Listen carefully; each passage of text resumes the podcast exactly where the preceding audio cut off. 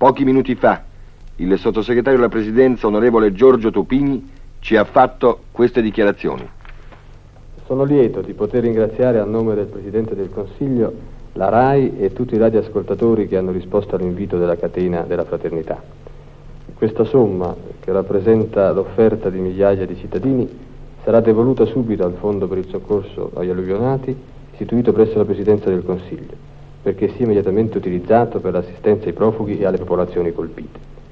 Lasciatemi dire che la testimonianza di solidarietà e di civismo data dagli italiani in questa dolorosa circostanza è degna di una grande nazione che ha fede nella legge della fraternità e nel suo avvenire. Un sentimento profondo di commozione, una volontà di agire presto ed efficacemente ha accomunato popolo e governo ed è certo anche merito della RAI aver contribuito a rendere tangibili lo slancio e il proposito di solidarietà.